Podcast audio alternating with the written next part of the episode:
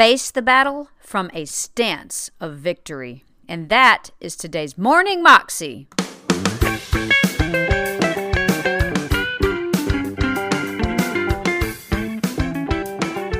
Welcome to the Morning Moxie Show. I'm your host, Alicia Sharp, and today on the show we have Priscilla Shirer again. And she is talking to us about our battles and how when we have battles in our lives, we face them from the standpoint of victory. We have already won because God has already won these battles in our life.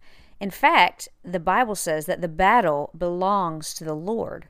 And so we go into these battles, these things, these hard times in our lives, knowing and resting in the promises of God that He is fighting for us, that He has already won the battle, and we need to rest in His promises, His promises of healing or wholeness or victory or whatever it might be that you're facing. God has won it. Rest in Him. He is your provider, He is everything that you need. Here's Priscilla. Gideon teaches us that if we want to win the battle, we've got to begin the battle on our knees. And you know, the only reason why Gideon was able to, why Mama was able to worship God in the face of impending danger, we find the reason why in what Gideon said to the men when he went back to the camp, verse 15. He returned to the camp of Israel and he said, Arise, for the Lord has given, somebody say, has given. The Lord has given the camp of Midian into your hands. He said to them, Arise. He went back to the 300. He said, Arise, get up, get your stuff together. We're ready to go, and we're going because the Lord has already given the Midianites into our hands. He did not go to them and say, Get up, we're going to go fight in hopes that we will win a victory. He did not say, Get up, arise, we're going to go, and we're going to expect that maybe God is going to give us the victory. Carmen, what he said was, he said, Get up, arise, we're going in anticipation, knowing in advance that the victory has already been won. You know how you win a victory, my friend? You begin the battle on your knees and you face the, the battle from a stance of victory. Listen, y'all, we are not fighting for victory, we are fighting from victory. You are already positioned in a place of victory in your life. The task now is to station yourself there. And we'll talk about this a little bit more later. But stationing yourself in a place of victory and then realizing that you're just going to claim what God has already given you. Do you remember when the children of Israel went into the promised land? In Joshua chapter 1, God is confirming his calling of Joshua. He's saying to him, You be strong and courageous when you march into the land. And then he said to him, Every place you put your feet, you will have access to. I have already given the promised land to you. The whole of it already belongs to you, but you'll only get to enjoy as much as you put your feet on. So listen, for centuries, the children of Israel were holed up in a little small corner of Canaan when they had access to the whole of it simply because they were too intimidated by the Canaanites to go over there and step on that land. I don't know about you, but I don't want to be so intimidated by the enemy that I don't get to experience the blessings that God has already got with my name on it. All it takes is you and I walking in the truth of what we know from God's word. Listen, there are over 8,000 promises in the Word of God for believers in Jesus Christ. Did you hear what I just said?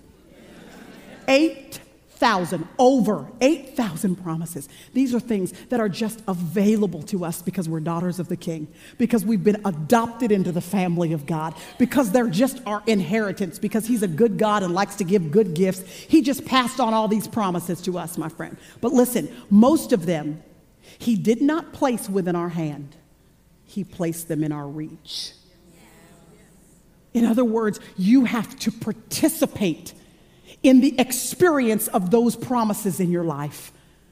When you are fighting a battle in your life, you need to know that the promises God has for you, the promises the Word of God has already laid out for you in your life, they are already yours. You're not fighting for them, you're fighting from a stance of victory. You plant yourself on the Word of God, on the truths of what it says, and then you go and claim what God has. Listen, whatever you need to do to make sure this Word is in your heart and in your mind, I mean, that's what you got to do.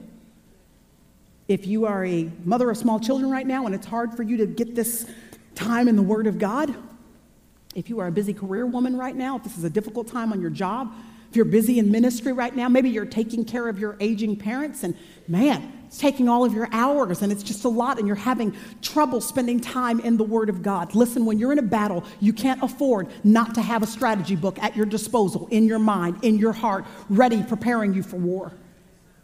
You've got to have the book open and inside of you, ingrained into your uh, life. So, even if you have to do it in unconventional ways, I will tell you that for a very long time, how I've spent time with God is um, because of these three little people that are in my life. Sometimes I just write a, a scripture verse down on a three by five card, several of them. And I put one where I'm going to be washing dishes, and one where I'm going to be folding clothes, and one in the car on the dashboard where I'm going to be running errands. And for seven days, maybe seven full days, I'm just concentrating on that one verse. I'm just meditating on it, and I'm just mulling over it, and I'm just thinking about it, and I'm asking the Lord to use it in my life. And at the end of seven days, that thing is inscribed on my heart. It is better for you and I to inscribe one verse of scripture on our heart than to read two or three chapters of scripture in a day and we have absolutely no idea what we just read. Do whatever you need to do in whatever unconventional ways to make sure you know the victory that has already been given to you. To know what has already been declared about you, the promises that He has already extended to you. And then you fight from a stance of victory, not for it, but from it. I wonder how the 300s perspective, those 300 men, I wonder how their perspective changed when Gideon came. I mean, when he had left, remember when Gideon left, he was insecure and uncertain and timid, and then he went down and heard those two guys talking about him. And he came back and said, Y'all get up. Arise. We're getting ready to go get us a victory today.